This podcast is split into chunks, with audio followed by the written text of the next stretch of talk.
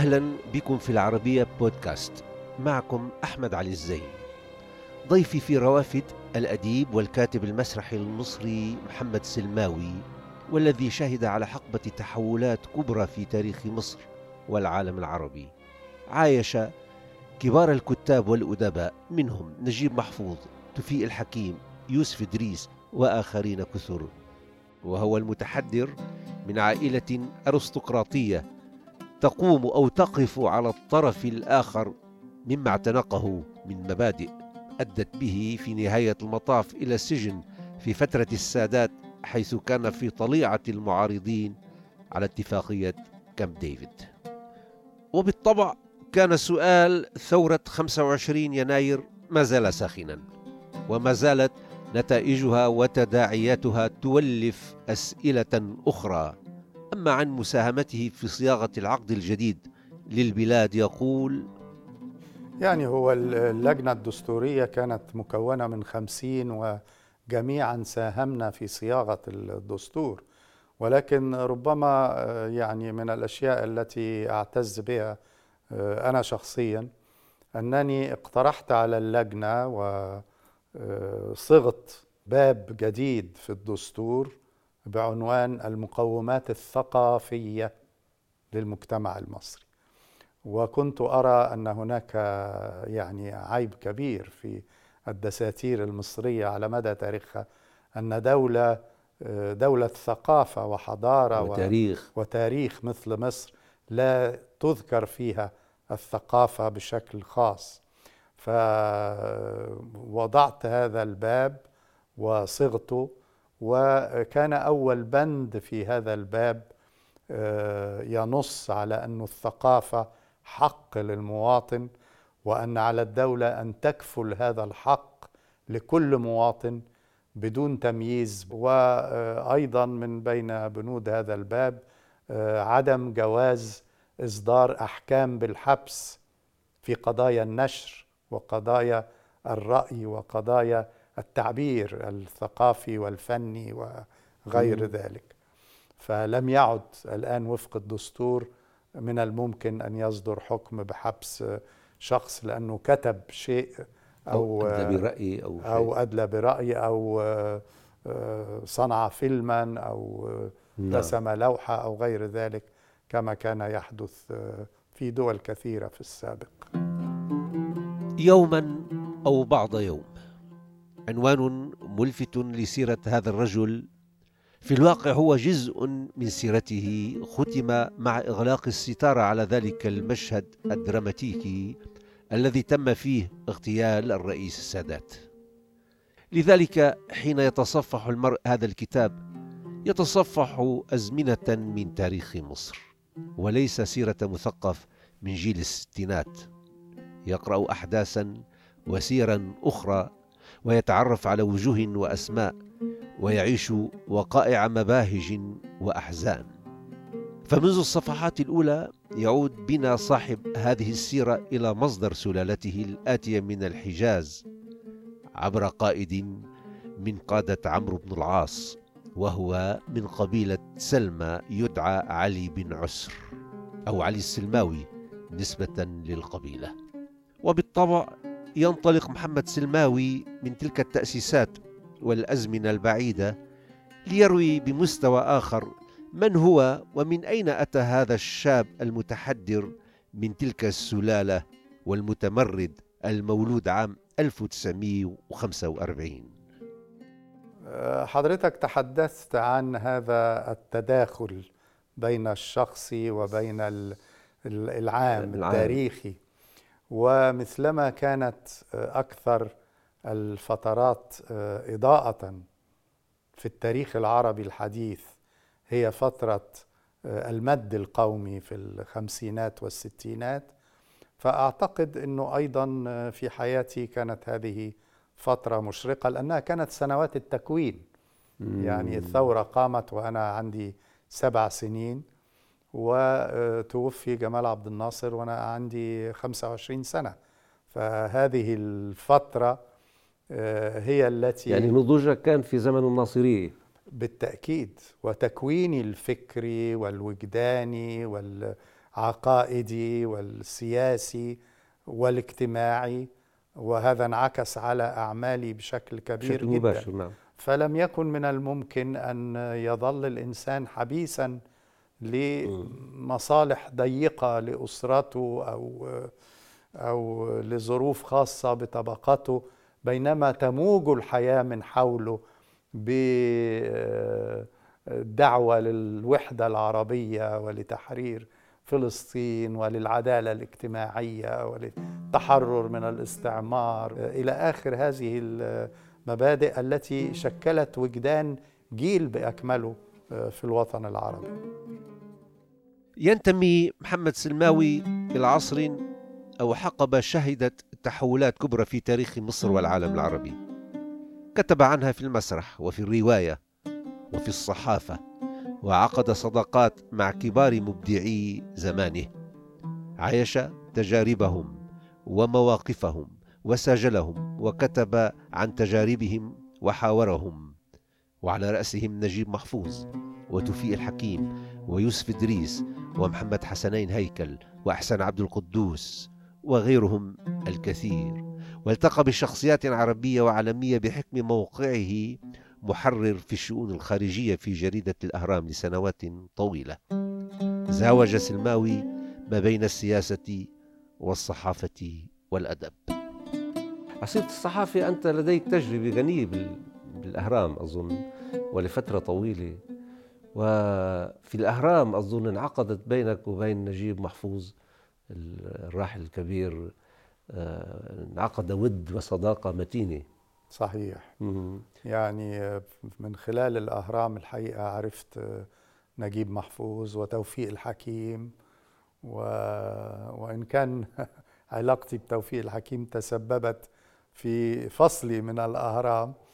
لأنه كتب بيان شهير في بداية, في بداية تولي الرئيس السادات عارض في حالة اللا سلم واللا حرب التي كانت سائدة وطلب بالإفراج عن الطلبة المعتقلين في المظاهرات ووقعوا عدد كبير من المثقفين 104 توقيع وكنت من بينهم. وهو الذي دعاني توفيق الحكيم. قال لي اقرأ البيان وإن عجبك وأردت أن تضع اسمك. فطبعا وضعت اسمي إلى جوار توفيق الحكيم وأحمد بهاء الدين ونجيب محفوظ. وبعد أسبوع أو عشرة أيام كان جميع ال 104 مفصولين من الأهرام. من أعمالهم. من أعمالهم الأهرام وغيرها بما فيهم نجيب محفوظ. بما منعت أعمال نجيب محفوظ ومنع من الكتابة. ولكن فيما عدا توفيق الحكيم. لم يمس القرار توفيق الحكيم. لصاحب البيان. لصاحب البيان. فكأنه أراد أن يفصلنا. نعم. طبعا بالصدفة بس عجيب غريب. إيه فعلا. صحيح. ولكن عرفت أيضا نجيب محفوظ واقتربت منه و... هذه كانت محطة غنية في تاريخ مصر الحقيقة. بالتأكيد. يعني هذه في في في الأوج في, في الأوج في المنطقة العالية في تاريخ مصر آه الحديث على الأقل. هذه الأسماء اللي بتحدث عنها يعني مش سهلة. وأضيف إليهم يوسف إدريس طبعا مسرح الكاتب الكبير لطفي الخولي فرافير و... وعلاقتي بنجيب محفوظ في الحقيقة يعني امتدت حوالي 30 سنة بدأت بواقعة غريبة جدا أنني أهديت مسودة لعمل قصصي. لسه في بداية حياتي. تجاربك الكتابية. آه ويعني بس كنت صحافي في ذلك ولا كنت أستاذ؟ كنت صحافي. كنت, كنت تركت الجامعة وانتقلت إلى أنت درست فترة في الجامعة بعد ما تخرجك كنت ألف وبعدين الأستاذ محمد حسنين هيكل دعاني. للانضمام للأهرام. ولكن كصحفي مش ككاتب زي نعم. هؤلاء العمالقة يعني. وكنت شاب صغير لكن كنت أجالسهم دائما في مكتب توفيق الحكيم. وأهديت نجيب محفوظ يعني بروفا جات لي من المطبعة. وقلت له أن هذه المجموعة حين تصدر ستكون بين أيدي كل القراء. ولكن هذه البروفا الأخيرة هي نسخة واحدة فقط فأردت أن تكون عندك. ففوجئت بي يعيدها إلي بعدها بأيام. قرأها. بقعدها إلي. أنا تصورت في البداية إنه ما؟ آه، غضب إن أنا ببعت له آه، يعني مسودة وليس الكتاب المطبوع. ففتحت الظرف مظروف وجدت فيه كاتب لي بالقلم الرصاص. قرأت المجموعة وأعجبتني. وسمحت لنفسي بأن أبدي بعض الاقتراحات. قالها اقتراحات شوف التواضع. التي كتبتها بالقلم الرصاص حتى إذا لم تعجبك امحيها. يمكن أن تمحوها بال يا الله. ف يعني الواقعة دي جعلتني على طول مدين له ويعني أسرك أسرك هذا التواضع. بالتأكيد. مم. أسرني هذا التواضع وهذا ال- الاهتمام بكاتب شاب, شاب، جديد غير معروف لسه. وانتهت هذه العلاقة باختياره لي كممثل شخصي له في احتفالات نوبل حيث ألقيت كلمته أمام ملك السويد و آه، يعني كان تكريم آه، كبير جدا. نعم نعم. ربما هيدي هذه هذه الحادثة هي اللي أسست لهذه الصداقة القوية. وال والإيمان فيك يعني هو من طرفه إنه أنت ت- تمثله فسئل مرة في مجلة المصور آه، لماذا لماذا السلماوي؟ آه لماذا؟ فقال ثلاثة أسباب قال أولا أردت أن ألفت نظر أن أمد يدي بالجائزة لجيل الشباب من الكتاب مم. ثم أردت أن آه، أوضح أمام العالم أن مصر ليست فقط نجيب محفوظ وهؤلاء الكبار ولكن هناك أجيال. أجيال متتالية آه، وأن فلان يستطيع أن يمثلها والسبب الثالث كان يتعلق بي أنا وقدراتي وكذا يعني. طبعا طبعا. فلن أخوض فيه. أنت يعني هذه التجربة توجت بلقاءات طويلة معه لقاءات مكتوبة يعني. نعم. إيه مش إنه فقط لا لأنه محطة أخرى في علاقتنا أنه بعد ما تم الاعتداء عليه ولم يعد قادرا على الكتابة اختارني أنا مرة أخرى أن آه، أجري معه حوار أسبوعي. تحت عنوان حوارات نجيب محفوظ بديلا عن المقال الأسبوعي الذي لم يكن ما لم آه يستطيع خلاص إيده ما كانش بيقدر يكتب. أنا قابلت الشاب يعني طلبت أن أقابله وذهبت إليه. آه كان اسمه محمد ناجي. اللي الذي اقطعنه آه طعنه. وكنت قد قابلت نجيب محفوظ قبل ذلك في المستشفى وكان مليء بالأسى آه، على هذا الشاب. قال لي الشاب نط قدامي وغرز السكين في رقبتي وكان شابا يافعا كان يمكن أن يكون بطلا رياضيا أو لماذا ماذا فعلنا بشبابنا حتى ندفعهم إلى الجريمة بهذا الشكل؟ قلت له أنت بتشفق عليه وهو مجرم حاول قتلك. قال نعم بأشفق عليه لأني أدرك أنه ضحية. قلت له يعني تبدو أنك مسامحه يعني. قال لي أيوة أنا عن نفسي مسامحه. قلت له يعني ما يتمش؟ يطلق سراحه قال لا العدالة يجب أن تأخذ مجراها ولكن أنا بيني وبين نفسي سامح مسامح. لما قابلت محمد ناجي قلت له هذا الشيء. قلت له أنت عارف أن الأستاذ نجيب مسامح. مسامحك وبيقول إنك ضحية. قال لي هذا شيء لا يعنيني. أنا كان لدي أمر من الأمير وأسفت أنه لم يتحقق لأني لم آه، أستطع بعده أن مصر. يعني هذا شخص آه. مغسول دماغه نهائيا. وقال لي ولو واتتني الفرصة مرة, مرة أخرى لقتلته. لنفذت أمر أمير الجماعة. شوف قد إيه وصل غسيل المخ. لا شيء لا قلت له لماذا؟ نعم. قال لي لأنه هو آه، ملحد ولا يؤمن كافر. بالله. كافر. قلت له قرأت هل؟ قرأت أعماله؟ قال لا ولكن الأمير قال لنا. سياسيا أنت ونجيب محفوظ يعني على مستوى الأفكار كنتوا متصالحين لا كنا متضا- متعارضين تماما عجيب يعني أنت آه. يعني منحاز هو كان ابن لثورة 19 الثورة. الليبرالية ال... وأنا ابن لثورة 52 فكان كنتوا هناك- تتناقشوا بهذا كنا نتناقش كثيرا مم. وحين اختارني لكي أجري معه الحوار للأهرام الذي ظللت على مدى 12 سنة أجريه وأصدرته بعد ذلك في كتاب بعنوان حوارات نجيب محفوظ. آه، سألته ولماذا أنا؟ قال لأنك نقيضك آه قال لي لأنك مختلف عني وأنا لا أريد أن يجري معي حديث شخص كلما قلت له شيء قال آمين. طبعا هذه الأفكار مثل ما ذكرنا أنت دفعت ثمنها. في رقم هو 52227 حافظه هالرقم؟ آه يبدو لا مش حافظه لكن أتصور إنه رقم السجين الذي حملته. نعم. هذه محطة مؤلمة.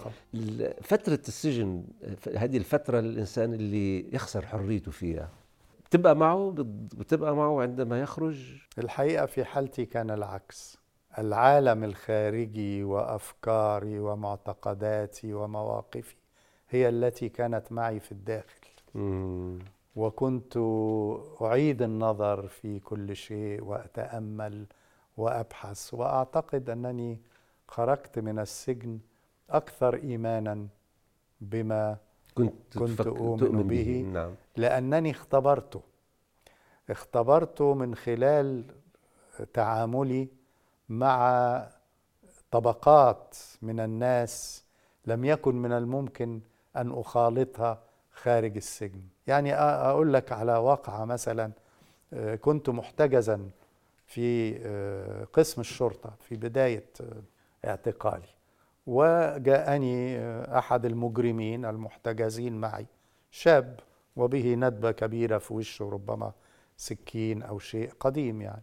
وقال لي أنه حرامي سارق وتعرفنا وتكلمنا وكذا ثم قال لي هل معك نقود؟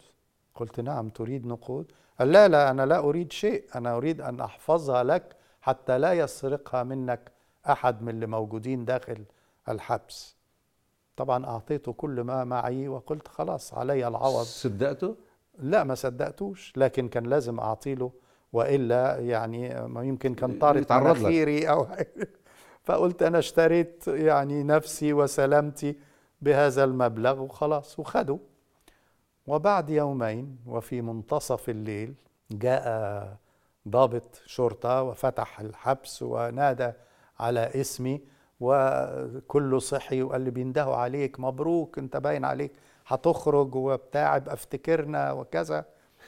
فخرجت. وجدت في انتظاري اثنين أمناء شرطة وضعوا الكلبشات في يدي. مما يعني بلغة المساجين بقى عارفين أنني سيتم ترحيلي إلى السجن ومضيت مع الضابط إلى نهاية الممر وإذا بي فجأة أسمع صوت نداء من وراء وصراخ يا حضرة الضابط انتظر انتظر آه، الرجل له أمانة عندي يجب أن أسلمها له. فنظرت وراء وجدت هذا الشاب. مش قال معقول. لي قال لي روح بسرعة الضابط بسرعة عشان مستعجلين. البلد مقلوبة كان في مظاهرات سبع يناير 77 مظاهرات الخبز كما آه ثورة الخبز يا السادات انتفاضة نعم. شعبية نعم. كبيرة. فرجعت فسلمني فلوسي وقال لي شو نبيل؟ آه قال لي الله أعلم أنت رايح فين. هتحتاج الفلوس دي خدها معك وأخذوك فين في تلك اللحظة؟ أخذوني إلى سجن القلعة. أيوه. سجن رهيب. أيوة. وليس هناك نافذة في, في الزنزانة. فأنت في ظلام دامس طوال الوقت. لا تعرف كم يوم مر عليك لأنه تتابع الليل مع النهار. ما في مفقود. مرعب مرعب ما فيش ساعة. فلما خرجت سألتهم أنا بقالي قد إيه جوة؟ ولو قالوا لي سنة. أنا قعدت 24 ساعة في هذا السجن ثم انتقلت إلى سجن آخر. ولو قالوا لي إن قعدت أكتر من كده لصدقت لكن اكتشفت بعد خروجي من السجن أنني أصبت بما يسمى الكلوستروفوبيا أي الخوف المرضي من الأماكن الضيقة. المغلقة يعني إذا توقف بي مصعد مثلا أحس بضيق نفس و... ولم أكن كذلك قبل السجن. ولعل هذا ما جعله يوسع المدى في الكتابة وفي الحياة. فألف ما ألف في المسرح وفضاءاته وألف بيتا للعيش والتأمل يشرف منه على صحراء مصر وعلى تاريخها المديد. نستكمل هذا اللقاء في جزء آخر.